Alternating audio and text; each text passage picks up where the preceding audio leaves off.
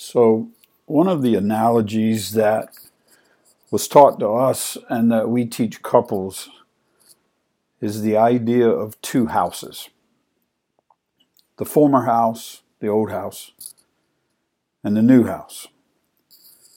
The former house is the marriage as it was before. The new house is the marriage as it will be in the future.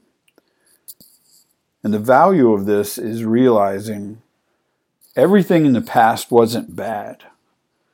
It's not unusual when we are dealing with a wounded or broken marriage to almost lose sight of there were some good things, good memories, good times, and so forth. And that's part of the old house. And yet at the same time, we wouldn't be in this situation if everything in the old house was great. And then when you look to the future, the new house, realize you get a chance to rebuild, to create something new.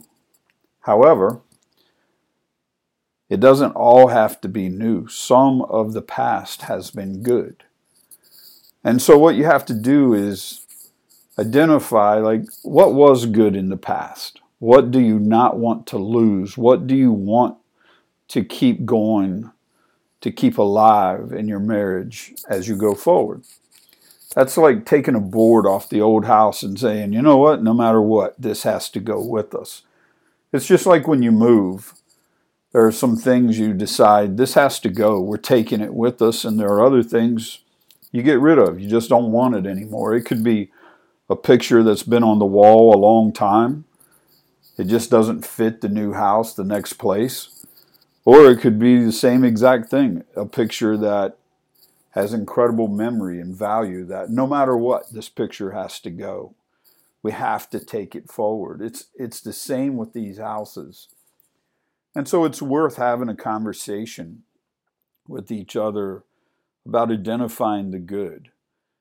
Don't only focus on the negative, that's just where our brain tends to go, but focus on the positive. What, what was good? What would we want to carry forward? What do we want to keep alive?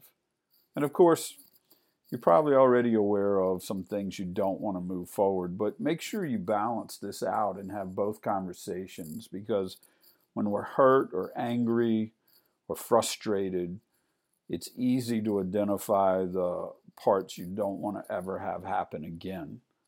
Make sure you don't lose the parts that were good they too are important and they will make your marriage better as you go forward.